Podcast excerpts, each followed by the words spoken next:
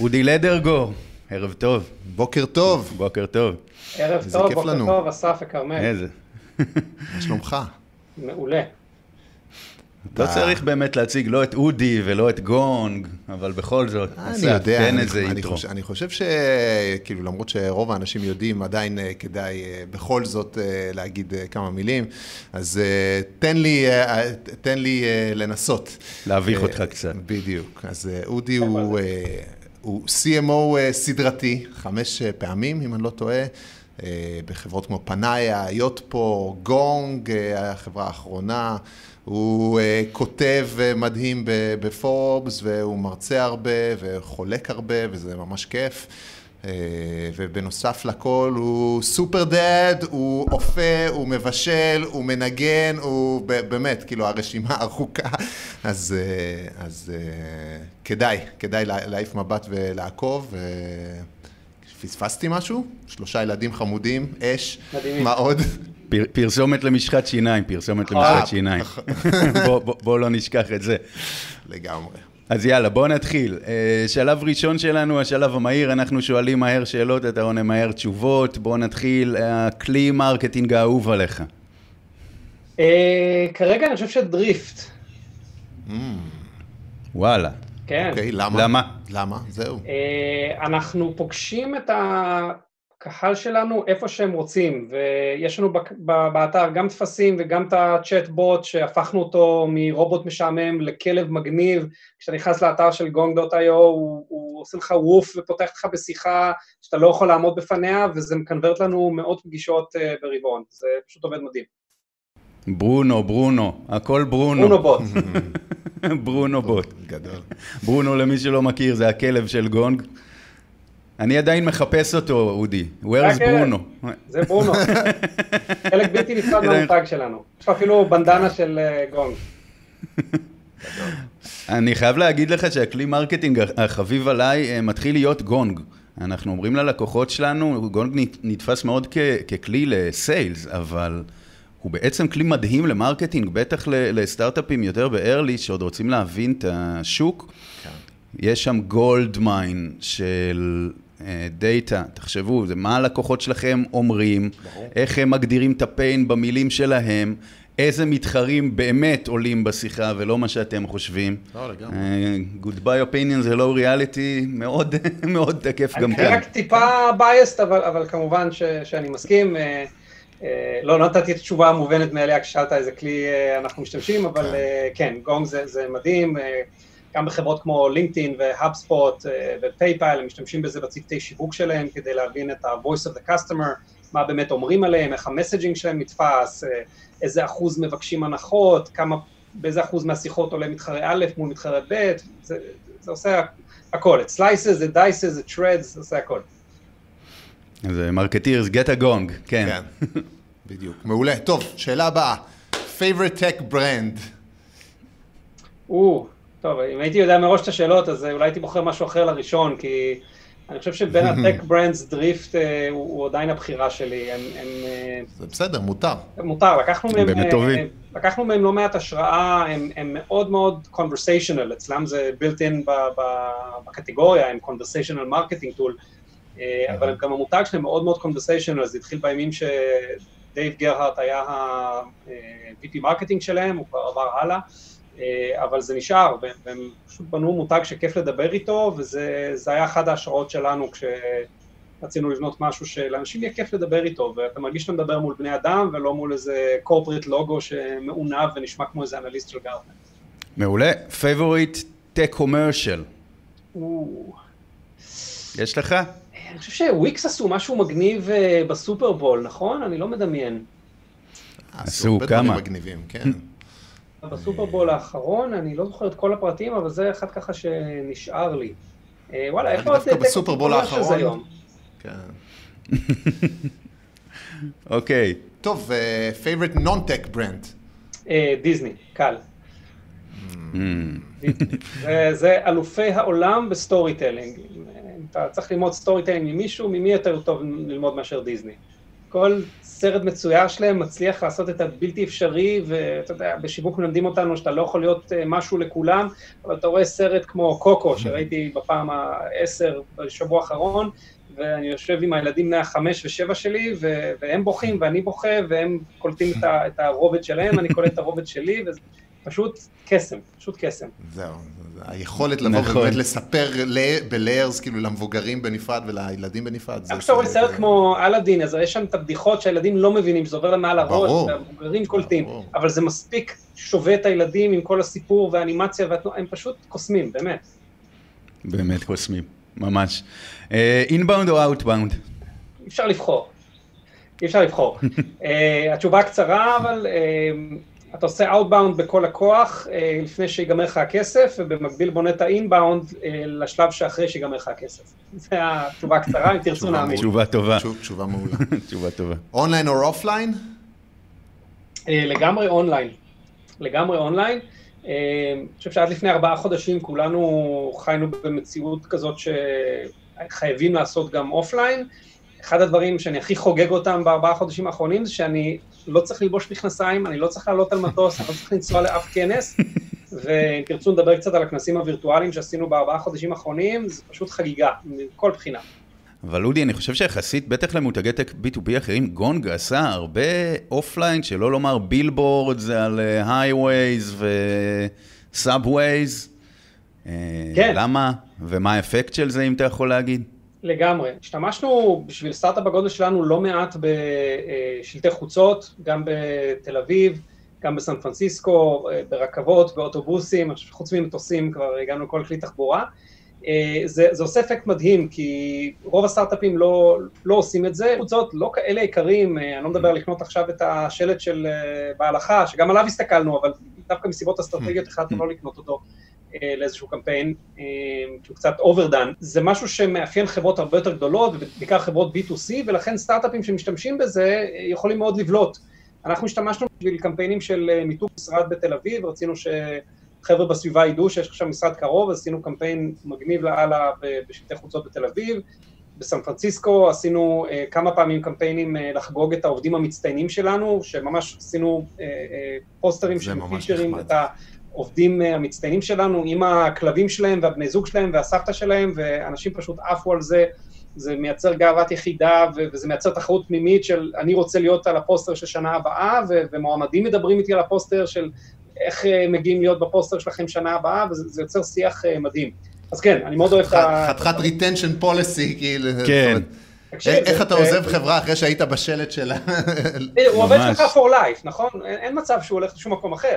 הוא עובד שלך for life. תשמע, העובדים שלנו הולכים ומחפשים את השלט במקום הכי נידח בסן פרנסיסקו, עשינו להם treasure hunt כזה, חפשו את השלטים שלכם, כי לקחתי 50 שלטים בסן פרנסיסקו בקמפיין האחרון, אנשים הולכים, עושים סלפי, ושולחים לאימא שלהם, וכאילו, וואלה, מו, I made it, אני בשלט חוצות בסן פרנסיסקו. זה fucking מדהים. אז אה. אנשים, אנשים עפים על זה. זה, זה לגמרי כיף. הספקתי לעלות בפברואר, דקה לפני קורונה, את הקמפיין האחרון פה בסן פרנסיסקו וגם בתל אביב. אה, היתרון של המצב זה שאף אחד לא קנה אותם מאז, אז יש עשרות שלטים שלי שאני כבר לא משלם עליהם שעדיין די. באוויר. אף אחד לא קנה, אבל אף אחד גם לא ראה. בדיוק. עכשיו כולם מנסים למכור לי אותם ב- בחצי מחיר, אבל אה, אין צורך. כן. מגניב. טוב, עכשיו אנחנו עוברים בעצם למיני פינה הבאה שלנו בעצם של המהלך שלא יישכח. מהלך שעשיתם, יש הרבה כאלה מן הסתם, אבל מהלך אחד שאתה זוכר, ש... ש... מה שנקרא, לספרי ההיסטוריה. אני חושב שזה זה אולי יישמע טיפה אפור, אה, אה, כי, כי זה לא איזה משהו אה, נוצץ, ויש לנו, לנו לא מעט קמפיינים נוצצים, גם של השלטי חוצות, ו- ואם תרצו אפשר לדבר גם על הכנסים הווירטואליים שאנחנו מושכים אליהם אלפי מבקרים, אה, אבל אני חושב שהמהלך הכי משמעותי שעשינו בשיווק בשנים האחרונות, אה, אני אגיד אולי שניים, תרצו, נ- נחפור באיזה מהם שתרצו. אחד זה השקנו את המותג שלנו, אה, מותג מעוצב אה, לעילה וגילוי נאות, אה, אטריאו עבדו איתנו פה אה, לאורך כל השלוש שנים האחרונות כמעט. אה, השקנו מותג אה, אחרי ראונד A, שזה די מוקדם להרבה חברות, עשינו השקה משמעותית וגדולה, כולל שלטי חוצות ועניינים, אה, וזה גרם לנו להיראות שנתיים קדימה מאיפה שהיינו באמת באותו זמן. אה, אני חושב שזה בכלל, כאילו, שורטקאט טוב לחשוב איך הצוות שיווק גורם לחברה לראות כאילו היא מתקדמת בשנתיים מאיפה שהיא באמת. זה נורא מקל על כל העסקים, הרבה יותר קל למכירות למכור ולתמיכה לתמוך ולמנכ"ל לגייס כספים, כשהחברה נראית שנתיים מתקדמת יותר ממה שהיא באמת. אז we pulled it off, ועשינו את זה בעזרת השקת מותג מאוד בולט, מאוד שונה, מאוד ייחודי. אבל המהלך השני שרציתי לדבר עליו הוא, הוא קרה לפני קצת פחות משנה, וזה שהחלטנו להוציא את עצמנו מהקטגוריה הקודמת שהיינו בה, Conversation Intelligence, ולייצר סביבנו קטגוריה חדשה, Revenue Intelligence. ואמרתי שזה יישמע טיפה אפרורי וזה לא נוצץ, אבל זה מהלך אסטרטגי סופר משמעותי שמקפיץ אותנו ליגה אחרת, ו- ויש לזה השלכות שלא לא על כולם אני עוד יכול לדבר, אבל, אבל זה גם שם אותנו במקום אחר ומאפשר לנו שיחות עם מנהלים מאוד בכירים שמעניין אותם revenue, והבנו כבר לפני שנה וחצי שלא מעניין אותם conversations כל כך. ורוב המתחרים שלנו עדיין תקועים בעולם הזה של ה-conversation intelligence, ולכן לא מצליחים לא למכור שום דבר קרוב לגונג, ולא לא לקבל ולואציות של גונג, ולא להגיע לנתח שוק של גונג, כי הם מדברים עם אנשים די נמוכים במדרג הארגוני, שקונים כלים טקטיים. והשינוי שיח סביב revenue intelligence זה משהו שמעניין את ה-senior leadership, זה, זה היה מהפך אדיר במה שעשינו. כן, זה, זה קודם כל בכלל לא אפור, אודי, בעינינו לפחות הקטגוריה לסטארט-אפ שיוצר קטגוריה, זה הדבר הראשון ואולי הכי חשוב בברנד. שתיים, זה באמת מעבר מאוד מעניין שעשיתם מקטגוריה שמדברת כזה על how לקטגוריה שמדברת על why. אז אם תספר לנו אולי עוד שתי מילים, כי זה אני חושב כן. מאוד מעניין. זה משהו שכולם רוצים לעשות, מצד שני הם לא סגורים לאיזה קטגוריה, כן. למה ככה, זאת אומרת, לוקח זמן להתבשל על זה. קודם כל אני אגיד שאם יש לך ברירה, עדיף לך לא לייצר קטגוריה, זה אחד הדברים הקשים והיקרים והמתישים שסטארט-אפ יכול לעשות, ותשמע, גם אנחנו מכרנו יופי שלוש שנים בלי להמציא קטגוריה. מה שקרה אחרי שלוש שנים זה, זה שני דברים, אחד זה כמו שציינתי, ראינו שככל שאנחנו עולים ומוכרים ל-enterprise, מה שנקרא going up market, שזה הרבה סטארט-אפים מנסים לעשות, ה-senior leaders, ה-chief revenue officer, ה-VP sales, לא מעניין אותו conversation intelligence, הוא אומר, אה, יש לי את רותי, היא מטפלת בכלים של ה-enablement, לכו דברו איתה. ואנחנו לא רוצים לדבר עם רותי בהקשר הזה, אלא אם כן רותי היא ה-CRO שלהם, אנחנו רוצים להישאר עם ה-CRO, אז זה, זה בעיה אחת שרצינו לפתור. בעיה שנייה, הקטגוריה של Conversation Intelligence אה, התחילה להיות צפופה. אה, יש בה עוד כמה סטארט-אפים, חלקם בסדר, חלקם בשלב מאוד מאוד מוקדם. אה, מה שמאפיין את כולם, שהחזון שלהם מאוד מאוד צר ביחס לגונג. הם באמת מדברים על להקליט שיחות, להשמיע שיחות. זה בגדול מה שהם עושים, ואתה יכול להשתמש בזה אה, כדי לעשות קואוצ'ינג לאנשי מכירות. החזון של גונג, כבר כמה שנים, הרבה יותר רחוק רואי, והרבה יותר רחב אה, מזה. אנחנו מדברים על לתת ויזיביליות לתוך כל ה-pipeline של העסקאות שלך, שזה לא קשור בכלל לשפר את הכישורים של אנשי מכירות שלך. אנחנו נדבר על איסוף ה-voice of the customer ולהוציא לפועל כל מיני strategic motions כמו מתודולוגיית מכירות חדשה, דברים נורא נורא מורכבים, שהשילוב של החזון הזה עם קטגוריה שאנשים כבר התחילו לתפוס כמכילה דברים מסוימים, גרם לנו להרגיש שגדלנו מחוץ לקטגוריה שלנו, אנחנו גדולים מדי, אנחנו, אתם יודעים, כמו כש, כשהילד כבר גדול מדי לשבת על כיסאות האלה של הכיתה א', ככה הרגשנו, שאנחנו מוגבלים על ידי הכיסאות האלה של הכיתה א', וכל עוד אנחנו אומרים לאנשים שגונג זה conversation intelligence, תופסים אותנו ככלי שמקליט שיחות, ואנחנו כבר היום וכבר לפני שנה וחצי היינו הרבה הרבה יותר מזה, אז שתי הסיבות האלה יחד היו מספיק כדי להגיד, אוקיי, אנחנו צריכים קטגוריה חדשה כדי שלא תגביל אותנו, צריכים קטגוריה שתלך איתנו עכשיו חמש או עשר שנים, ואחרי תהליך מאוד מעניין פנימי, בעזרת כל מיני אנשים חכמים, נחתנו על revenue intelligence ועשינו, כמו שאנחנו עושים, השקה גדולה בכנס הראשון שארגנו באוקטובר שעבר בסן פרנסיסקו, ובאותו יום היה הפרס ריליס והקינוט של המנכ"ל, והודעות מפה עוד הודעה חדשה, ולקחנו רכב, שלטים על כל הרכבות התחתיות של סן פרנסיסקו עם הסלוגן Goodbye Opinions, Hello Reality, שזה בעצם מסכם את התפיסה של הקטגוריה הזאת של מספיק לקבל החלטות אסטרטגיות בארגון בהתבסס על דעות של אנשי מכירות ועל מידע שהם מכניסים באופן ידני ל-CRM, הגיע הזמן להסתכל על המציאות כפי שהיא, וזה מה שגונג מאפשרת ללקוחות שלה לעשות. וזו הייתה השקה אדירה שאף אחד בתעשייה לא יוכל להתעלם ממנה, ועד היום מדברים על זה, והשקנו פודקאסט, Reveal the Revenue Intelligence Podcast, שתוך חודשים ספורים הגיע לכמעט 20 אלף מאזינים, אנשים ממש buying into the vision, והיום ברור לכל מי שקצת בשוק הזה שגונג פה וכל השאר במקומות אחרים בשוק הזה. אנחנו גם, לפי הנתונים ש, שיש לנו בידינו, אנחנו מחזיקים משהו כמו 75% מהשוק הזה, והאונרשיפ של הקטגוריה היא, היא חלק משמעותי מזה. מדהים. זה מדהים, ואני חושב שזו דוגמה מדהימה ל... How you shape the conversation עם הקטגוריה. כי באמת כשהייתם uh, conversation זה היה conversation על שיחות ועל הקלטת שיחות. וכשאתה מדבר על revenue uh, ואתה עדיין שיחה שמתמקדת בשיחות, אני חושב שהצלחתם לעשות, uh, כמובן במתכוון, איזשהו shift ל-conversation שאם אתה באמת רוצה להשפיע על ה-revenue, לך לשיחות. כי שם ה-truth, שם ה-reality. השאר זה סיפורים. נכון, אה, זה, זה, זה, זה, זה לא רק השיחות אה, קול, זה, זה, זה כל האינטראקציות אה, של חברה מול הלקוחות ו, ו, ומול הסביבה העסקית שלה, זה יכול להיות בשיחות וידאו כמו שאנחנו מנהלים עכשיו, זה יכול להיות באימיילים, זה יכול להיות בצ'אט כמו בדריפט, וכל הדברים האלה עושים אינטגרציה לתוך גונג ונאספים, ותובנות מהם צפות בצורה מאוד יישומית למנהלי מכירות ולאנשי מכירות, וזו שיחה ברמה הרבה יותר גבוהה מאשר כל השחקנים האחרים בקטגוריה, שמדברים על נקליט שיחות, תקשיב שיחות ו- ותלמד מזה משהו. מדהים. אז בואו נעבור עכשיו מה... מההר הגבוה אה, לכישלון המפואר. ספר לנו עכשיו על כישלון קולוסלי, אה, ומה למדת ממנו. אה, וואי, יש לי אחד, יש לי אחד מהרבעון האחרון, אני לא יודע אם קולוסלי, אבל, אבל בהחלט רגע צורב מאוד ברבעון האחרון. תראו, אני, אני חי פה בביי אריה, שמי שעוקב אחרי החדשות מהארץ, אה, ראה שהיו פה המון מהומות סביב ה-Black Lives Matter וכל ה-Systemic Racism שהציף את ראשו המכוער אה, אה, יותר מאי פעם, והנשיא שלנו לא בדיוק תורם לזה פה. ואנשים פשוט הייפר סנסיטיב בתקופה הזאת, ואני לא הערכתי מספיק כמה הכל פה כרגע נפיץ. עשינו קמפיין דומה לקמפיינים שעשינו מיליון פעם לפני זה, ששלחנו אימייל ל-6,000 אה, אה, לקוחות, שיכתבו עלינו review באחד מאתרי ה-reviews, אה, שיש לנו כבר אלפי reviews שם, אבל רצינו עוד כמה מאות כדי להיות ahead מכולם. ובעבר היינו מציעים gift card של קחו 25 דולר או 10 דולר באמזון כדי לכתוב לנו review, כדי לתת איזשהו incentive. אני לא אומר למה לכתוב, אני לא יכול למחוק את זה אחרי שהם כותבים, אז ה-reviews אמיתיים לגמרי, אבל אני נותן איזשהו incentive כדי שישקיעו ארבע דקות בשבילי, ומישהו בצוות חשב שזה יהיה רעיון טוב, שבמקום לתת להם אמזון gift card, נגיד להם שאנחנו נתרום לאחד הארגונים שפועלים למען אה, אה, סיום האפליה של השחורים בארצות הברית, אה, תמורת כתיבת review. וזה התפוצץ בצורה לא טובה.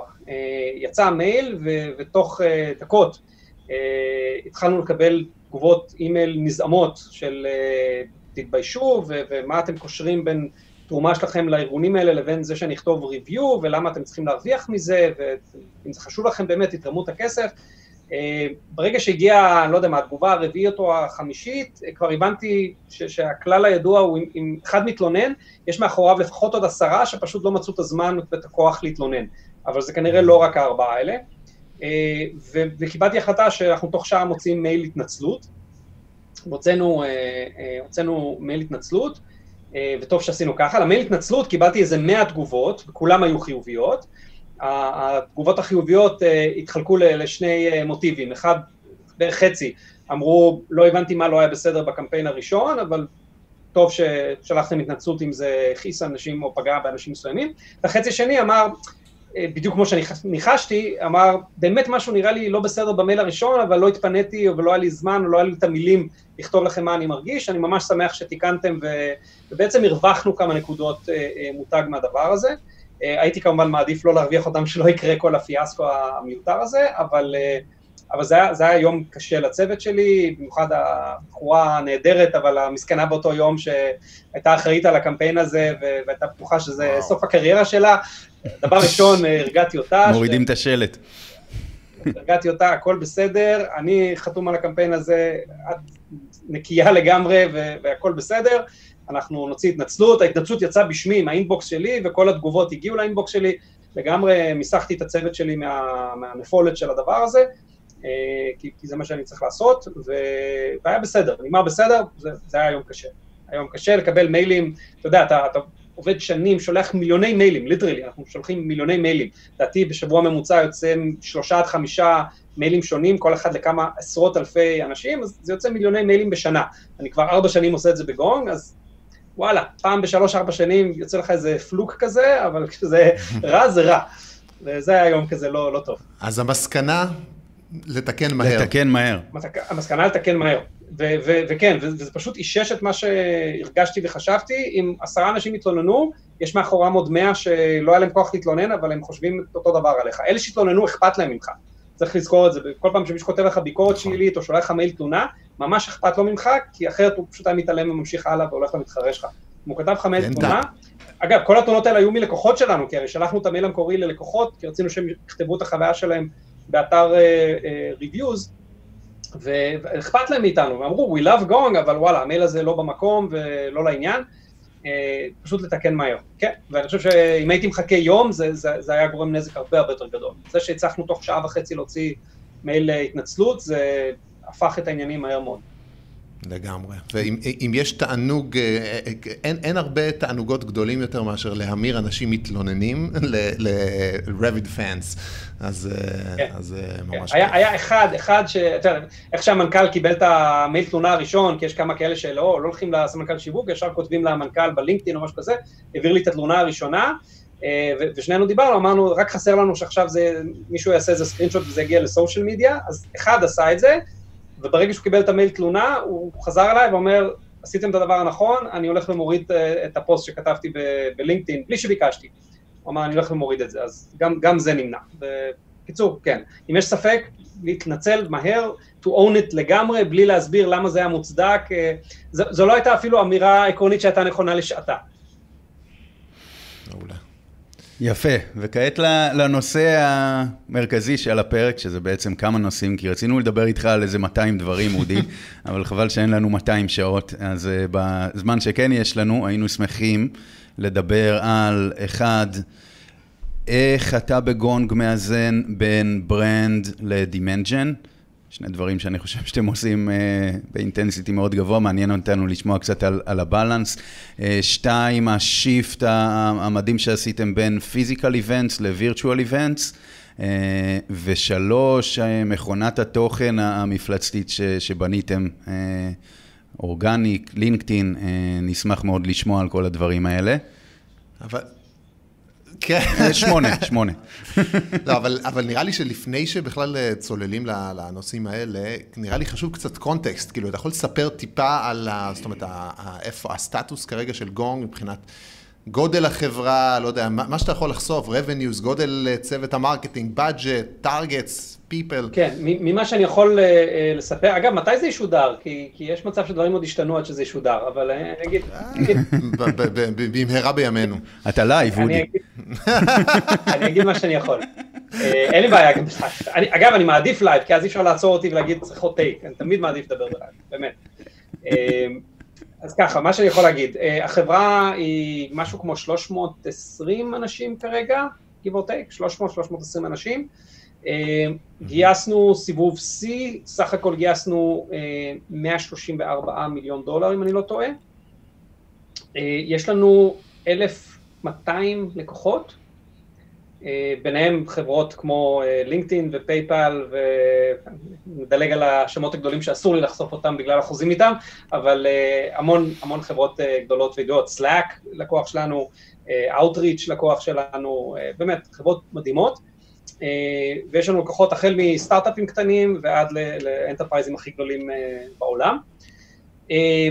הסתכלתי על חברות שהן ככה דומות לנו בגודל ובתקציבים ובשלב גידול, אה, בדרך כלל בחברות האלה משהו כמו עשרה אחוז מהחברה הם אה, אנשי שיווק, צוות שיווק.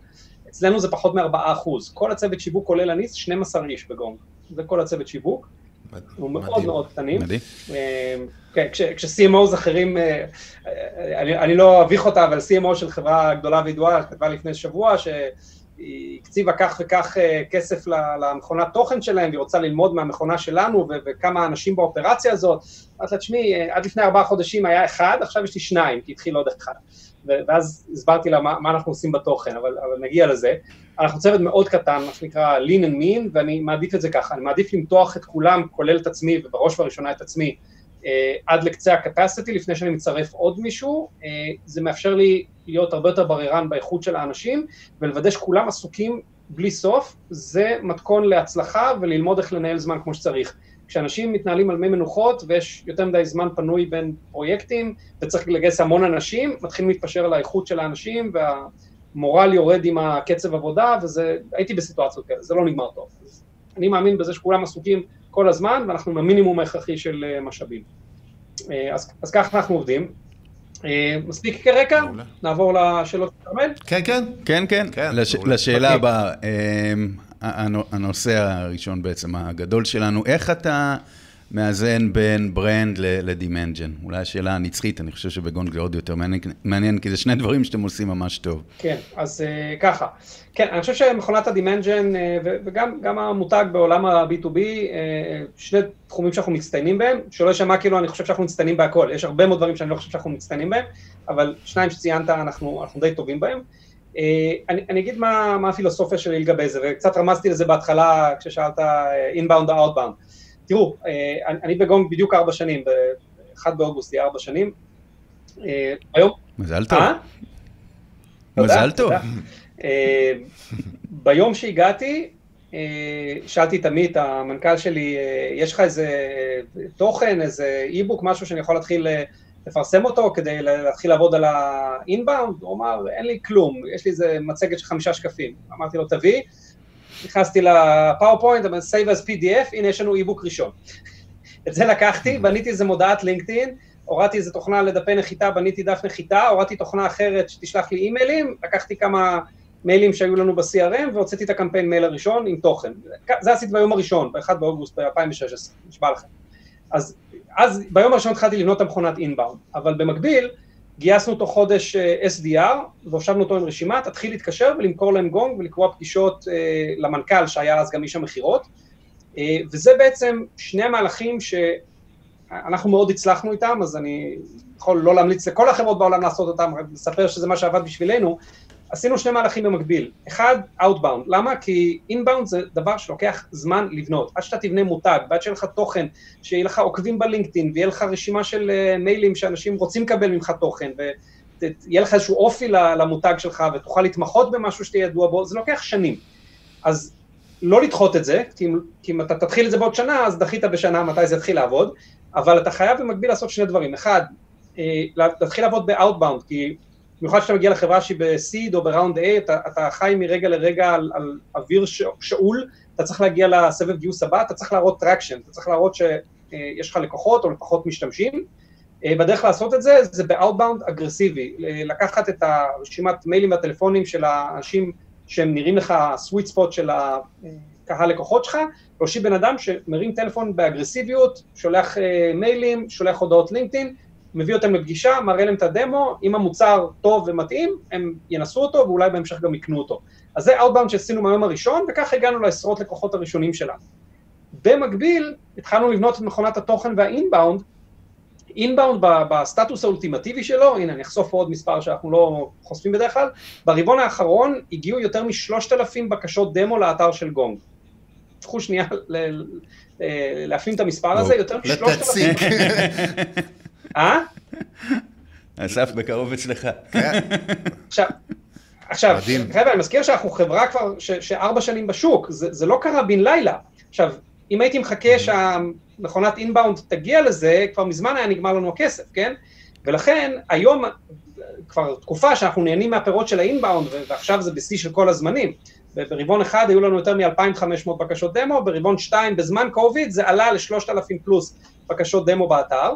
וה-inbound היום מכניס לי פלוס מינוס בין 40 ל-50 אחוז מה-pipeline, והשאר מגיע מ-outbound, אז, אז השילוב הזה של... זאת אומרת, ה-outbound עדיין ממשיך. ה-outbound ממשיך, יש לנו היום 50 SDRים שעושים uh, בין 80 ל-120 טלפונים כל אחד כל יום. וואו. אז תעשה את המכפלות. 50 אה, SDRים שמאכילים 50 אנשי מכירות. זה לא כולל שותפים חיצוניים שמוכרים כבר. אבל פנימית, יש לנו 50 SDR עם 50 אנשי מכירות, זה מכונת ה-outbound שהם מקבלים אלפי MQLים מהצוות שיווק, מהמכונת תוכן שלנו. אז זאת מכונת ה-outbound, ובמקביל התוכן והמותג מייצרים את ה-inbound motion שמביא 3,000 בקשות דמו. שני הדברים האלה ביחד מייצרים את ה-pipeline של העשרות מיליונים שאנחנו צריכים ב-revenue. עושה שכל? מדהים. יפה. עושה, עושה המון שכל. עושה המון שכל. תגיד, איפה אתה באמת מרגיש את הקשר בין ה-brand לפעילויות ב-outbound וב-inbound? תראה, brand ב-B2B, לא רק ב-B2B, אני חושב ש... אומרים שאתה אה, יודע, brand מאפשר לך לגבות 20% יותר מהמתחרים שלך. brand זה מה שיגרום ל-prospects לבחור בך, כשכל השאר נראה לו שווה בינך לבין מתחרה אחר. ואנחנו רואים את זה כל יום. אה, אנחנו השחקן היקר ביותר בתחום שלנו. יש לנו מתחרים שמוכרים בחצי מחיר ופחות מאיתנו, בכל מחיר לסגור עסקה. יש לנו לקוחות שעברו אלינו ממתחרה ומשלמים לנו פי שלושה ממה ששילמו למתחרה, ועברו אלינו באמצע החוזה איתו. למה? כי יש לנו מותג. יש לנו מותג, ופה אני חייב אה, לשים סוגריים ענקיים, אה, כל השוויץ של השיווק שאנחנו עוסקים בו בפרק הזה היום, לא היה מתאפשר אם לא היה לנו מוצר מדהים עם product market fit בשמיים. מדהים. וזה ההתחלה של הכל. הצוות שלי יכול להיות גיבורים, ואם תשים אותי עכשיו אצל המתחרה שלי, אני לא אצליח שם כמו שאני מצליח בגונג, כי אין להם מוצר כזה. אז הכל מתחיל במוצר, ויש לך product market fit, everything becomes infinitely easier. לשיווק יותר קל לשווק, כי הלקוחות מרוצים ואני יכול לשתף סיפורי לקוחות מפה עד הודעה חדשה. ה-customer success, העבודה שלהם הרבה יותר קלה, כי הם עובדים עם לקוחות שמרוצים ומוצר שבאמת עושה מה שהוא אמור לעשות. העבודה של המכירות יותר קלה, כי הם מדברים עם אנשים מרוצים ומוכרים להם עוד ממשהו שהם אוהבים. אז הכל נהיה קל יותר כשיש לך product market fit מדהים, ואסור לשכוח את זה, אסור לשכוח את זה. השיווק, אתה יודע, you can fool some of them some of the time, you can't fool all of them all of the time. אז אני לא מנסה אפילו, ויצא לי לעבוד בחברות שהמוצר לא תמיד uh, סיפק את כל מה שהוא הבטיח, והיו תקופות וגרסאות לא טובות. בגונג יש מוצר באמת the real thing. אז, אז הכל נהיה הרבה יותר קל וכולנו נראים הרבה יותר טוב, זה חשוב נורא להגיד. אה, אז, אז שאלת איך המותג עוזר, המותג עוזר ב, ב, בכל שלב, אתה יודע, מתייגים אותי ב, בשיחות גונג, כשאיש מכירות מתחיל שיחה עם מישהו שאף פעם לא דיבר איתו, והבן אדם אה, מנפנף לו באיזה, או בובה של ברונו ששלחו לו, או באיזה אה, CRO בוק שמנהלת הקמפיינים ABM שלי שלחה לו, כי היא ידעה שהוא יקרא את זה בעניין, כשהוא מנפנף בחתיכת תוכן שהוא קורא ששלחנו לו, אתה יודע שוואלה, בנינו פה משהו ש, שהבן אדם כבר הגיע חצי אפוי לשיחה. אמ, זה, זה אולי מתקשר, לה, אתה יודע, למטרה של, מה המטרה של marketing, בטח בארגון B2B? To make sales easier, זה הכל. מי שחושב שיש לשיווק איזושהי זכות קיום משלו, או מטרה נעלה יותר, זה לא נכון. המטרה של שיווק בסטארט-אפ, to make sales easier, וכשאנחנו מצליחים לעשות את זה כל יום, מצליחים להראות influence על, על, על רוב ה-pipeline של החברה, בין אם זה ב-outbound, בין אם זה ב-inbound, שזה הכי קל למדוד. אתה מבין ש, שהמותג שלנו אה, גורם לאנשים לדבר עלינו בצורה חיובית ולהעדיף אותנו על פני מתחרים גם כשהם באים בחצי מחיר וגם כשהם כבר בחוזה איתם אבל מבינים שהמוצר וה, והשירות והחברה שהם נקשרו איתה זה לא מה שהם אה, ציפו. מעולה. מעולה. אה, טוב, רצינו לדבר קצת על uh, כל ה-events בעצם שגונג עושה. אז uh, עשיתם פיזיקל uh, events שהיו מאוד מוצלחים, זאת אומרת, אי שם לפני כמה חודשים. ועשיתם את הטרנזישן לווירטואל איבנטס, ונשמח קצת שתספר ותשתף איך, איך זה עובד, ומה למדתם מזה ומה אחרים יכולים לעשות. בטח, אז אני, אני, אני אתן תקציר על זה, ואני גם אגיד שבעוד שבוע בערך אה, תפרסם כתבה יותר מפורטת שלי על זה, אז, אז מי שירצה יוכל אה, להעמיק אה, את, ה, את הקריאה הזו, זה, זה יתפרסם בפורבס עוד שבוע בערך. אבל אני אתן פה את התקציר. למדנו המון, תראו, באמצע מרץ, פה בסן פרנסיסקו, תחילת מרץ, אמצע מרץ, כל החברות הייטק עברו לעבוד מהבית, בהתחלה זה היה voluntary ואחרי זה יצא צו ממשלתי. ואנחנו תכננו באפריל-מאי לעשות uh, סיבוב הופעות של eventים שלנו בארבע מדינות שונות בארצות הברית, והבנו במרץ שזה לא הולך לקרות. Uh, אמרנו, אוקיי, אנחנו יכולים to sit and wait, שזה מה שרוב החברות עשו, ביטלו את האיבנטים שלהם ואמרו בואו נבין כמה זמן זה יקרה, לא היה ברור, זוכרים במרץ, היינו תמימים, לא ידענו אם נהיה שבועיים בבית או חודשיים או שנתיים. כן, אז רוב החברות, כן, עכשיו זה כבר ברור שזה יהיה שנתיים, נכון? אז רוב החברות, אה, היום גוגל הודיעו שהם אה, נתנו לעובדים לעבוד מהבית עד קיץ 2021 לפחות, שהם יכולים לתכנן קדימה, אף אחד לא חוזר למשרדים עד 2021 בקיץ. אז אני חושב שגם גונג תלך בכיוון הזה אגב. אז אנחנו אמרנו לא, אנחנו, אנחנו פועלים מהר, מעטות הפעמים שבהם אתה נענש על זה שאתה פועל מהר ובהחלטיות. אז החלטנו, אנחנו תוך שבועיים מרימים כנס וירטואלי, זה היה כנס מכירות הווירטואלי הראשון בתעשייה, אם אנחנו נפעל מהר, זה יהיה, זה יהיה טוב, מספיק טוב, אה, וזה יהיה הראשון, אז אנשים יבואו, כי, כי אנחנו צפינו שתוך חודשיים כל שאר החברות יתאפסו על עצמם והתחילו לעשות גם כנסים וירטואליים, ואז אתה צריך להילחם אה, על תשומת לב מול מיליון כנסים וירטואליים, אה, שכולנו יודעים, Zoom fatigue is real. אז אמרנו בואו נעשה את זה מהר, לפני שאנשים מתעייפים. תוך שבועיים הרמנו כנס וירטואלי, זה היה בשבוע הראשון של אפריל, בשבעה באפריל נדמה לי. הרמנו כנס וירטואלי ראשון, שלושת אלפים איש נרשמו, זה כנס של שמונה שעות מהבוקר עד הערב. שלושת אלפים איש אה, נרשמו, אלף מאתיים מהם הגיעו לאירוע החי, לא היה סשן שהיה בו פחות מ-400-500 איש. אה, היה פשוט אירוע מדהים, אה, וזה נתן לנו המון המון חשק, כי אנחנו תכננו השנה לעשות אירוע אחד ענק באוקטובר, ותקצבנו אותו בהתאם, אמרנו, רגע, אם אנחנו יכולים להביא כל כך הרבה אלפי אנשים לאירוע שבשבועיים הרמנו, בואו נעשה כל רבעון אירוע כזה, זה יביא כמות לידים אדירה למכירות, אבל בצורה שהם יכולים להתנהל בה, כי אם אני אביא להם עשרת אלפים לידים מכנס אחד באוקטובר, ייקח להם ימים או שבועות לעבור עליהם, אם אני כל רבעון אביא חמשת אלפים, הם יוכלו להשתלט על זה. אז הרמנו עוד כנס לפני שבועיים, בשבוע הראשון של אה, יולי, זה הכנס הווירטואלי השני שלנו, לכנס הזה נרשמו 4,500 אנשים, והגיעו כמעט 2,000.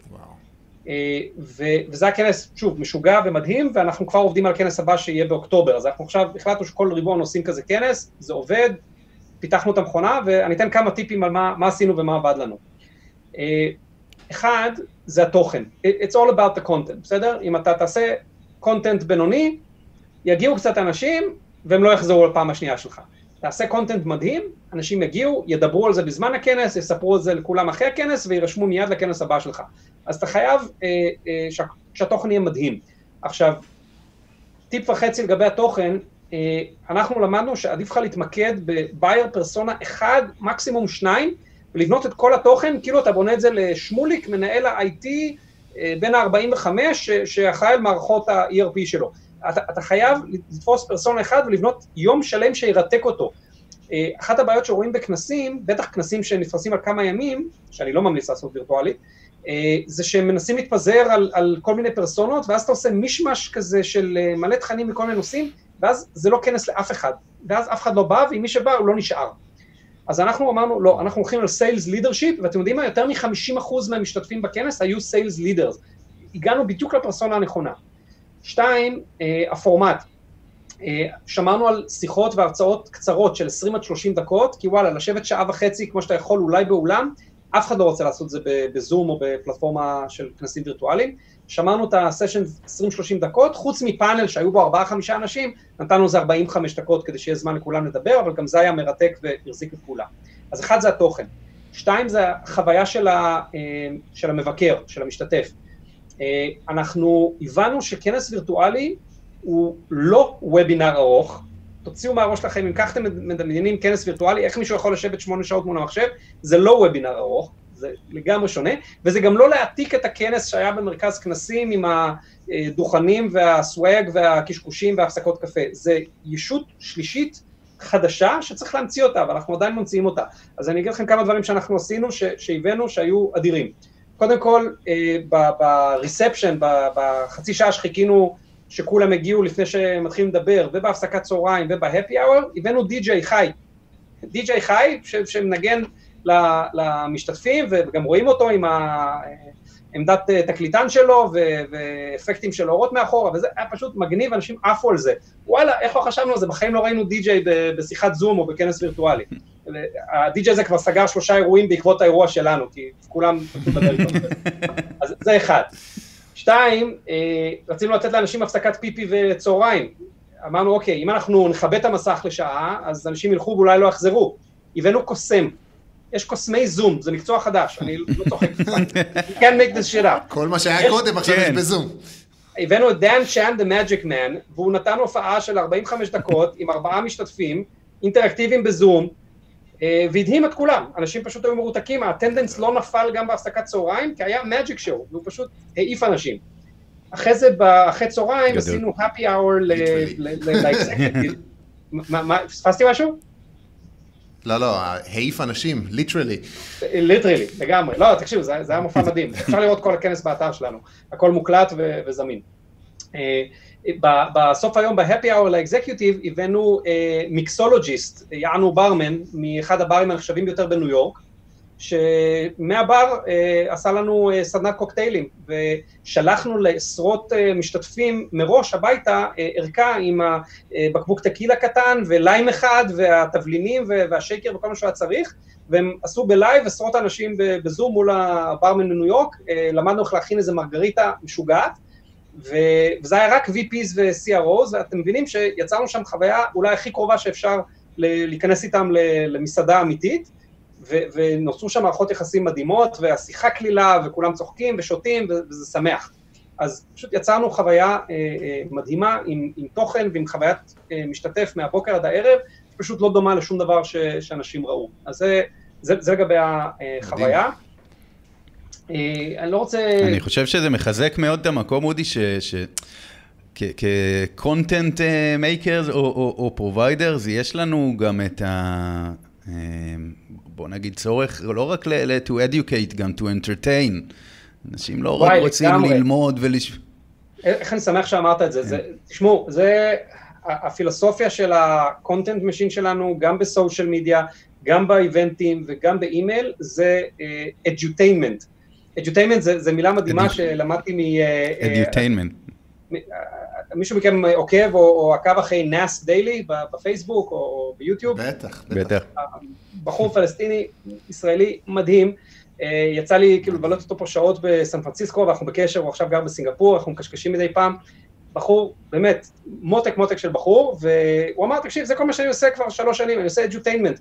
אני עושה סרטונים, הרי הוא התפרסם, מי שלא מכיר אותו, הוא עשה במשך אלף ימים, הפיק אלף סרטונים של דקה, לכן הוא נקרא נאס דיילי, השם האמיתי שלו זה נוסר, אז נוסר עשה אה, אלף סרטים של דקה ביום, עכשיו הוא עושה פעם בשבוע סרט יותר ארוך, אה, ויש לו איזשהו מודל עסקי לזה, אה, והוא פשוט עושה אדיוטיינמנט, כל סרט שלו הוא...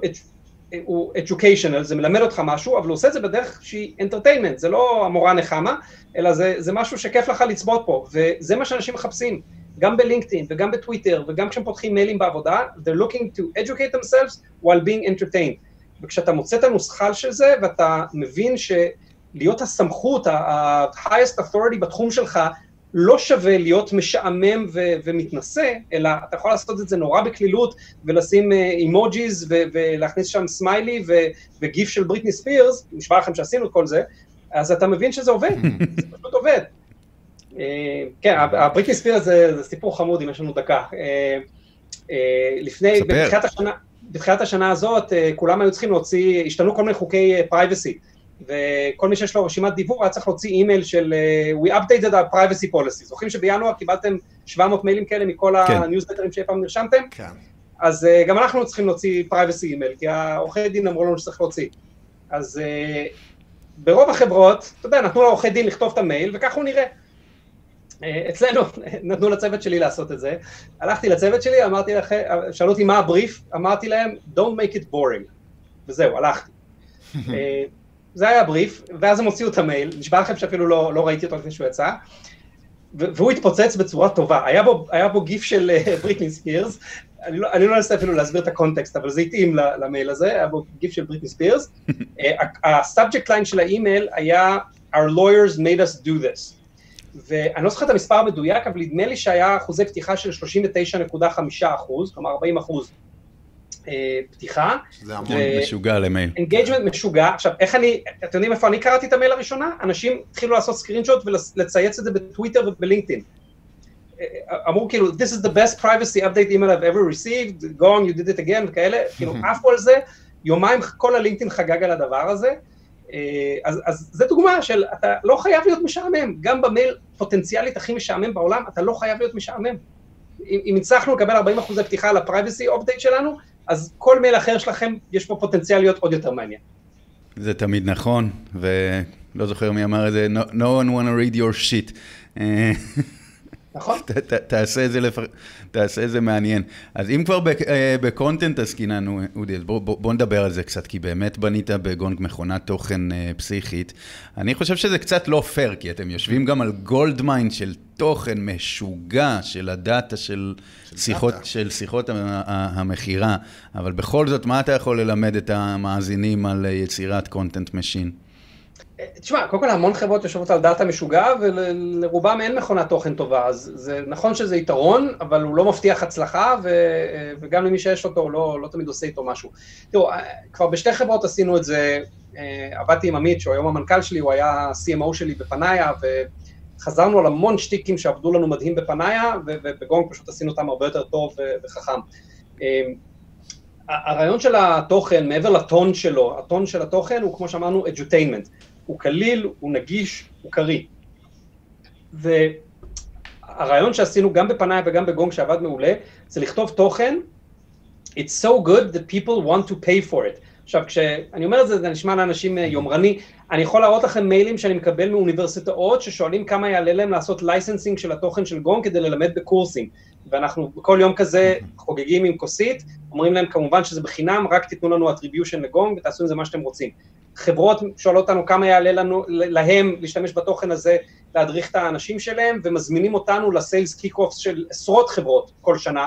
אנחנו, יש לנו לפחות חמישה דוברים שמתחלקים כל ינואר-פברואר, והולכים, ל, השנה זה כבר יהיה וירטואלי, אני שמח, אה, הולכים לסיילס קיק-אופס של אה, המון חברות, חלקם לקוחות שלנו, חלקם לא לקוחות שלנו, אה, כדי לדבר על ה content של גונג. תחשבו כמה חברות מזמינות vendor לדבר ב sales kick-off שלהם, אז את גונג עשרות חברות מזמינות. למה? כי יצרנו תוכן שהוא בלעדי, שאין איפה להשיג אותו אם אתה לא מקבל אותו מגונג. אה, מי שלא מכיר את התחום שלנו, את התוכן שלנו, אה, אנחנו עוזרים לאנשי מכירות אה, להבין מה קורה סביבם כדי לשפר את היכולות שלהם במכירה, וגם כדי להבין מה קורה ב deal pipeline שלהם. אז ייצרנו תוכן בארבע שנים האחרונות, ייצרנו תוכן שבעצם מנתח מיליוני שיחות אמיתיות של לקוחות שלנו עם הלקוחות שלהם, בצורה אנונימית שלא אה, מסכנת הפרטיות של אף אחד, ואנחנו רואים מה עובד ומה לא עובד במכירות, ולכן אתם יכולים למצוא, למצוא אצלנו כתבות כגון אה, איזה call to action באימייל עובד הכי טוב, דירגנו לכם אותם לפי מיליוני שיחות, אה, מה השעה הגרועה ביותר בשבוע לקבוע שיחת מכירות, בדקנו על הקלנדרים של עשרות אלפי לקוחות את השעות של השיחות וראינו מה מתבטל כי הלקוח לא מגיע. אה, אה, כמה שאלות לשאול בשיחה. האם כדאי לקלל? נכון. מה אמרתי? האם כדאי לקלל בשיחת מכירה? אה, כדאי לקלל, וואי. זה סיפור שהתפוצץ בקטע טוב. אז, אז הצוות מחקר שלנו מצא שיש לך סיכוי... זה קונטרוברשל, שזה מגניב. כן. נדמה לי ש, ש, שמצאנו שזה מעלה לך באיזה תשעה אחוז את הסיכוי לזכות בעסקה, אם אתה מקלל בצורה אסטרטגית נכונה.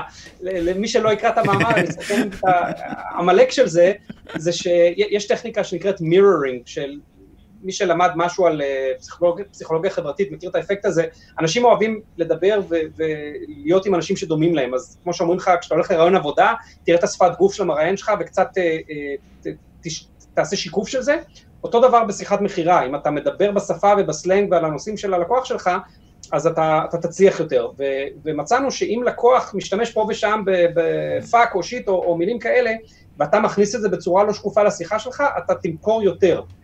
ו, וכתבנו על זה מאמר, וכתבה שאני כתבתי על, על הדאטה הזה התפרסמה ב-fastcompany.com, התחלתי לקבל טלפונים מתחנות רדיו שהעלו אותי לשידור, כי, כי עשו חדשות מתפרצות, שגונג גילתה במחקרים שעדיף לקלל בשיחות מכירה, ועליתי לשידור. כדאי לקלל. נשבע לכם. זה מגניב. וכמובן שלינקדאין חגג על זה. כל דבר שהוא controversial כן. ועוד backed עם דאטה, זה מדהים. תקשיבו, אנחנו כל הזמן מנסים לחפש את הזווית של משהו שהוא לא obvious, לא obvious. אל תכתבו עוד פעם שלושה טיפים לאיך לסגור עסקאות ב Christmas, כי זה כל אחד יכול למצוא בגוגל. אה, תכתבו משהו שכל העולם חושב ככה, אבל הנה הדאטה שלנו מצא ההפך. ודווקא כדאי לקלל בשיחות, ודווקא לא כדאי לשאול כאלה שאלות, ודווקא כדאי ככה. כל פעם שאנחנו מוצאים משהו שהוא counter intuitive, זה מצליח. וככל שזה ישים יותר באופן מיידי, זה, זה מצליח. לינקדאין חגג שבוע על הסיפור הזה של הקללות, ואנשים שחררו כל רסן בתגובות על הפוסטים. עכשיו, זה, זה יצר ויכוח אמיתי. היו מלא אנשים שחגגו ואמרו, כאילו, That's what I'm fucking talking about, והיו uh, אנשים ש, שנורא נעלבו ואמרו, לא יכול להיות שאתם ממליצים לאנשי מכירות לקלל בשיחות, עכשיו זה מעולה, כי יצרנו פה ויכוח ושיחה, אם אתה כותב משהו שאף אחד לא מגיב עליו, זה הכי גרוע, כי אתה משעמם את כולם. כן, נכון. זה בכל אופן היה השבוע שאמרו בו הכי הרבה fuck בלינקדאין. וואו, לגמרי, אמ, לגמרי. אז רק לסכם את ה... לא לא כן. בטוח שסיכמתי את התשובה לשאלה ששאלת על המכונת תוכן שלנו. המכונת תוכן שבנינו, שעדיין אף אחד לא הצליח לחקות אותה בתחום שלנו כמו שצריך, זה כל שבועיים שלושה אנחנו מוציאים מאמר שלוקח שבועות של עבודה להכין אותו, זה לא משהו שהכתב תוכן התעורר בבוקר ואמר oh shit, אני צריך היום בצהריים להוציא משהו, זה מאמר שלוקח שבועות, לפעמים חודשים להוציא, יש לנו צוות של data scientist שעובר על הדאטה של מיליוני שיחות, מחפש דפוסים מעניינים של משהו שעוד לא כתבו עליו, ואז, אנחנו, ואז הצוות תוכן שלי כותב אה, סיפור באנגלית מאוד פשוטה שנגישה לכל איש מכירות ואשת מכירות בעולם, אה, לא יותר מאלף מילה, באמת, משהו מאוד נגיש, ואנחנו מפרסמים את זה בלינקדאין ובבלוג שלנו, ואז חותכים את זה ועושים מזה סרטונים ואימיילים, וזה מספק עבודה לכולם לשבועיים שלושה. והמכונת תוכן הזאת בנתה לנו מותג, שבאמת, גם משתמשים של מתחרים שלנו אומרים לנו שהם קוראים את הבלוג שלנו ומנויים על הרשימות דיבור שלנו, כי זה התוכן שהם באמת רוצים לקבל. מדהים. זה באמת שילוב מדהים, אני חושב, ואפשר ללמוד מזה. לרוב החברות אה, B2B יש דאטה. יש דאטה שיש רק להן כנראה. ה- הלא להתעצל, לנבור בו, להוציא ממנו insight שרק לך יכול להיות, כי רק לך יש את הדאטה. אבל אז לספר את זה בצורה לא boring, זה, זה כאילו נשמע טריוויאלי, אבל מאוד. זה קשה מאוד, וכשעושים את זה כמו שצריך, אני חושב שגונג זה example מדהים למה זה מייצר. לא, אני, אני, אני אגיד משהו, אבל- אה, הנה, כן. אני, הנה אני מדגים את השיטה ואני אגיד משהו קונטרוברסלי אולי מאוד ש, שירגיז אה, מאזינים שלכם. אה, אני, אני לא מבין את המקצוע הזה של כותב תוכן, של מישהו ש, שעובר או פרילנסר לחמש חברות בתחומים שונים וכותב להם את התוכן, אני, אני לא מבין את זה. שני האנשי תוכן המובילים, אחד שעבד בצוות של שלוש שנים ואז עבר אה, אה, לנהל צוות מכירות בגונג, והשני שעבר אליי לפני שנה בדיוק, אחרי שהוא שנתיים היה איש מכירות בגונג, נתתי לו את העבודה הראשונה שלו בשיווק. דווין ריד הוא, הוא היום בהרבה מובנים הפנים של גונג, בחור עם הזקן הג'ינג'י למי שעוקב אחרינו בלינקדאין, אה, הוא, הוא עשה אצלי את התפקיד שיווק הראשון שלו, הוא היה איש מכירות כל הקריירה שלו, והוא ולפניו קריס אורלוב כותבים על מכירות כי הם אנשי מכירות, שנים במקצוע שלהם, והם משתמשים ב data science אה, לנתח אה, נתונים של מכירות, והם כותבים בשפה שמדברת לאנשי מכירות. עכשיו, אני, לא יודע לעשות outsourcing לדבר הזה, אני, אני לא מבין גם אנשים שחושבים שאפשר לעשות outsourcing לדבר הזה, אני צריך מישהו שיודע לכתוב על משהו טכני, או מביאים איזה אה, כותב או כתב אה, שיווקי שיודע לכתוב יפה, אבל הוא לא domain expert ב shit על התחום שהוא כותב עליו. איך אפשר לייצר תוכן award winning עם הנוסחה הזאת? אני לא יודע איך לעשות את זה. כן. כולם מחפשים את ה shortcut ולמצוא בעצם freelance writers, כאילו אתה, אתה יכול לקבל more of the same מה שאנשים אחרים עושים, אבל לייצר את ה unique, גם את ה... זאת אומרת, את ה- את ה brand voice Voice. שלך, עם, ה, עם איך שאתם מגישים את זה, זה, זה כמעט בלתי אפשרי, אם, אם בכלל. אה, אבל תגיד, רציתי לשאול אותך, זאת אומרת, הרבה מהתוכן הזה הוא, הוא סופר מעניין, ומצד שני, אתם, זה, זה נראה ש... אני לא יודע אם זה רק אני, אבל אני מרגיש שאותם ה-12 אנשי שיווק של, של גונג are all over the place. כאילו, אתם dominating LinkedIn, uh, השאלה זה, א', uh, האם יש פה איזושהי יד מכוונת ספציפית, או שכולם uh, פשוט, uh, אתה יודע, uh, uh, עושים, uh, משתפים uh, באקסטרים. Uh, זה, זאת אומרת, אני אשמח לשמוע אם, uh, איך אתם רואים את הדבר הזה, והאם המיקוד הוא רק בלינקדאין או גם בפלטפורמות אחרות. נשמח. מעניין. אז, אז אה, הנה כמה סודות. הנה אחד, קודם כל, אה, כנראה שרוב הפוסטים שאתם רואים על גונג אה, לא נכתבו על ידי הצוות שיווק של גונג. אה, אנחנו הצלחנו לרתום חלק גדול מ-300 ומשהו עובדי החברה, לכתוב ולשתף מאמרים והזמנות לאירועים ופרסים שאנחנו זוכים ומה שאתם לא רוצים, ו- והחל מדברים טריוויאליים כמו we're hiring, אה, לא צריך להגיד להם, הם, הם משתפים, והם הם מבינים את הערך של זה. אנחנו, גונג היא חברה מאוד מונחת שיווק, כן? ואני מניח שבגלל זה אני גם פה היום, כי זה מעניין לדבר על, על חברה כזאת. אה, אחד ה-privileges שיש לי בחברה זה שהמנכ"ל שלי היה CMO רוב הקריירה שלו, לא יודע אם ידעתם את זה.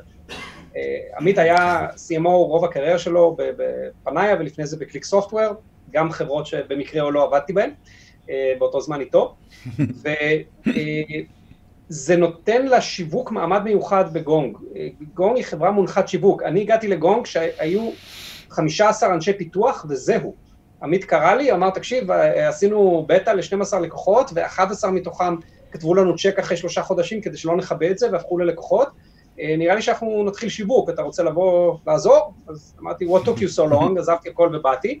ושנה אחרי זה גייסנו את ה-PP סיילס הראשון שלנו, כלומר, מעט מאוד חברות חושבות ככה ואומרות בוא נתחיל לבנות מותג ובוא נתחיל לבנות ביקוש, הרבה לפני שאנחנו figuring out things like, like sales.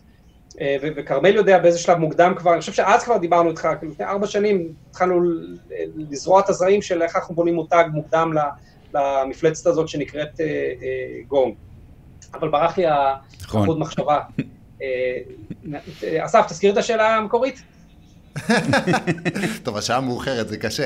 אה, השאלה הייתה פשוט, מה, זאת אומרת, מה האסטרטגיה של, שבזכותה אתם dominating LinkedIn בצורה כזאת, כן, כן.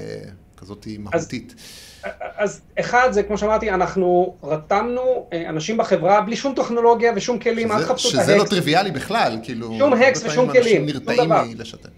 אנחנו, אתם יודעים, אנחנו uh, שומרים את הזכות פעם בחודש להציק לכל החברה, כשיוצא איזה Gong Labs post משמעותי, אנחנו שמים לכל החברה ב calendar אירוע של רבע שעה, please share, ודקה לפני האירוע אנחנו מעדכנים את הלינק כשהמאמר עולה לאוויר, אנחנו מבקשים, תעשו לייק ושייר וקומנט, כי זה נורא עוזר, האלגוריתם של לינקדאין uh, מחפש מאמרים שעשו להם עשרות שיירים uh, בשעה הראשונה, ואז הוא מגביר את הוויזיביליות שלהם.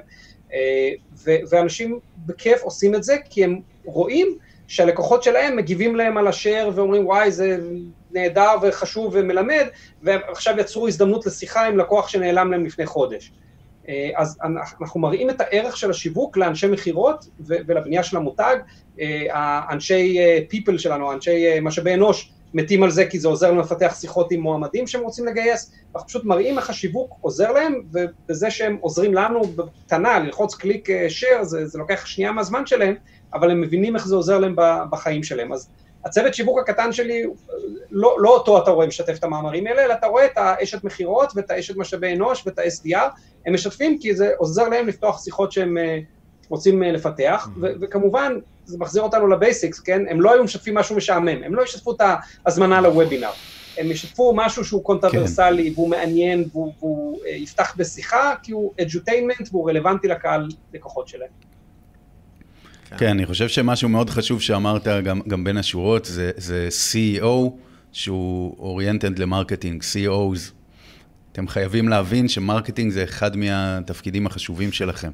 בסוף אה, CEO צריך לסחוף אחריו את, את החברה עם vision, עם story, עם המון דברים ש, שמתבטאים ב brand, וזה חייב לבוא ממנו. אה, וזה בסוף marketing. הנה, טיפ לאנשי שיווק, אני לא מכיר איש שיווק אחד או אשת שיווק אחת שלא עבדה פעם אצל מנכ"ל שלא מאמין בשיווק. עכשיו, זה פרדוקסלי, כי אני לא מכיר מנכ"ל שלא מאמין במכירות, אבל אני פגשתי הרבה מנכ"לים שלא מאמינים בשיווק. אה, וכמו הבדיחה הידועה על 90% מעורכי דין שמוצאים לשער שהם רע, אני חושב שזאת גם הבעיה עם אנשי שיווק. מנכ"לים ומנהלי מכירות עבדו עם המון אנשי שיווק בינוניים, שלא הוכיחו את הערך שלהם לביזנס, ולכן הם, הם הפכו ללא מאמינים בשיווק. ואז גם כשכבר מגיעה אשת שיווק טובה, קשה לה מאוד uh, בחברה. Uh, ו, ואני חושב שהעצה הכי טובה שאני יכול לתת לאשת שיווק שנתקעה בחברה שהמנכ"ל או המנהל מכירות לא מאמין בשיווק, תעזבו לחברה הבאה. זה לא משהו שאפשר לתקן אותו. ואני יכול להביא לכם עשרה טיפים איך להראות את ה-ROI לשיווק ואיזה dashboarding להראות ואיך להראות את התרומה ל funnel. חבל על הזמן שלך, תעברי לחברה הבאה, תמצאי מנכ"ל שמאמין בשיווק ושם תעשי את כל זה. אתה צודק באלף אחוז, ואני חושב שזה בכלל השאלה של מה זה שיווק. אתה יודע, יש הרבה מנכ"לים שהדעה שלהם לגבי מה זה שיווק היא פשוט מוטעית. ושיווק היום זה, זאת אומרת, זה, זה חלק בלתי נפרד מה, מה deal pipeline של החברה. ואם אתה לא מדבר את אותה השפה בעצם, ו, ואתה לא עוזר בעצם לחברה להגיע ל target שלה, אז כאילו אתה בא, אתה עושה דברים, אתה בוועדת קישוט, זה לא, זה לא באמת, כן. זה, זה לא השיווק של היום. זה, זה גם ה pipeline, אבל זה, זה גם המיתוג מעסיק, איזה מין אנשים אתה רוצה למשוך, לאיזה אה, אה, איזה חוויה אתה נותן למועמדים. אני, אני הייתי מעורב ב, ב, באיזה שוקולד נותנים למועמדים במשרד במדינה שאני לא עובד בה בכלל, ש, שיש לגונג משרד, אה, איך נראית החוויית מועמד, כי כל זה זה שיווק. זה, זה איזה פרסונליטי יש לנו כ, כחברה ואיזה חוויה אנחנו נותנים. ת, תסתכלו על אה, ביקורות בגלאס דור של מועמדים שלא התקבלו לעבודה, הם מספרים שזה היה תהליך הרעיון הכי טוב שהם עברו בחיים שלהם. איך אתה מגיע לחוויה כזאת, שבן אדם שאמרת לו, לא, אתה לא מספיק טוב לעבוד אצלנו, הולך וכותב ביקורת בגלאס דור, חברה מדהימה, היה תהליך מדהים. זה, זה שיווק. ברור, וזה, וזה מותג, בסוף בזוס אמר את זה הכי יפה, אני כל הזמן מצטט את זה, שהמותג שלך זה מה שאומרים עליך מאחורי הגב כשאתה לא בחדר. אה, אז CEO שאומר, אני לא מאמין בשיווק, זה כמו CEO שאומר, טוב, לא אכפת לי אה, מה, מה אומרים עליי, או מה חושבים עליי. שיגידו מה שיגידו, כן. כן. אוקיי, אז בוא, זמננו תם באמת, אודי, כן. אולי באמת מילה אחרונה על What's Next for uh, marketing? וואו, uh, What's Next for Gong, וואו, מה מותר להגיד ומה... מה יהיה כיף להגיד. אה, תן, תן לנו משהו ג'וסי, משהו controversial. כן. משהו בריטני ספירס. משהו עם fuck. אני חושב שמה שהבנו מאוד מהר והולך ומתבהר כל יום בארבעה חודשים האחרונים, שלפני אה, חודשיים עוד שמעתי כל שבוע CMOs ואנשים אחרים שואלים אותי, נו, אז מתי חוזרים לנורמל שהיה לפני, עד, עד מרץ? עכשיו אני כבר כמעט לא שומע את השאלות האלה, אבל אנחנו הבנו מאוד מאוד מהר שלא יהיה חזרה לנורמל הזה. אנחנו בניו נורמל, ומי שלא מתאים את עצמו פשוט ימות, עסקית מטאפורית או, או חלילה ליטרלי, אבל זה ה-new normal, וכולנו צריכים להתרגל אליו, וכל מותג חייב לעשות עכשיו את השינויים. תראו, Airbnb המציאו את עצמם עכשיו מחדש ומוכרים כל מיני חוויות וירטואליות ו-long term stays, ו- וכל מיני חברות בתחום הטראבל וההוספיטליטי עושים אה, דברים אחרים לגמרי. יש לי חבר שהוא מנכ"ל רשת בתי מלון בארץ, הוא עכשיו משכיר את החדרים אה, לצעירים בלי שירותי חדרנית לטווח ארוך של כמה חודשים. אה, כל עסק חייב להתאים את עצמו עכשיו ל-new normal, וזה שלב מרגש בחיים של החברה שלנו ובשיווק בפרט. דוגמה קטנה, ממש באפריל, כשהתחיל כל הבלגן, אה, עשינו איזה ניסוי באתר ושינינו משהו ב-Hero Image למעלה בכותרת, אה, במקום לכתוב על משהו גנרי על revenue intelligence, שינינו ל-number one remote sales management tool. המצאנו קטגוריה בשביל לראות אם, אם זה יתפוס, כי אנשים עכשיו מחפשים עבודה מהבית. וראינו שבצורה סטטיסטית מובהקת זה העלה ב-12% את ההמרה של ההום פייג' לבקשות דמו. אמרנו, וואלה, אה, קורה פה משהו, העולם משתנה, אנשים מחפשים עכשיו משהו אחר, התחום של פילד סיילס, אנשי מכירות שטח, לא יחזור לעולם למה שהוא היה קודם. זאת הנבואה שלנו ושלי, יכול להיות שאני טועה, אבל כרגע אנחנו פועלים לפי הנחה שאני לא טועה. אה, מכירות שטח עברו מהעולם כפי שהכרנו אותם, ויש עולם חדש, הם צריכים טכנולוגיות שהם לא השתמשו בהם קודם, ואנחנו עכשיו מפתחים את הנרטיב סביב זה, we're going to own the conversation, אה, ויש המון המון דברים מרגשים לעשות, להתאים לעולם החדש, דיברנו על אירועים וירטואליים, שאני עף על זה, שאני לא צריך ללבוש מכנסיים בשביל ללכת לכנס יותר, יש מיליון מיליון שינויים אה, נהדרים בעולם הזה, אז זו שנה מרגשת, היא מטלטלת, אבל נהדרת. מעולה, אודי. תשמע, היה תענוג. נשמע לי שצריך איזה פרק אה, נוסף, אבל כן. תודה על הזמן, והיה כיף גדול. המון תודה, אודי. לך ללבוש מכנסיים. ללבוש מכנסיים ולך לישון. אני עולה לישון, 12 בלילה פה. לילה טוב. תודה רבה, איש יקר. תודה, להתראות.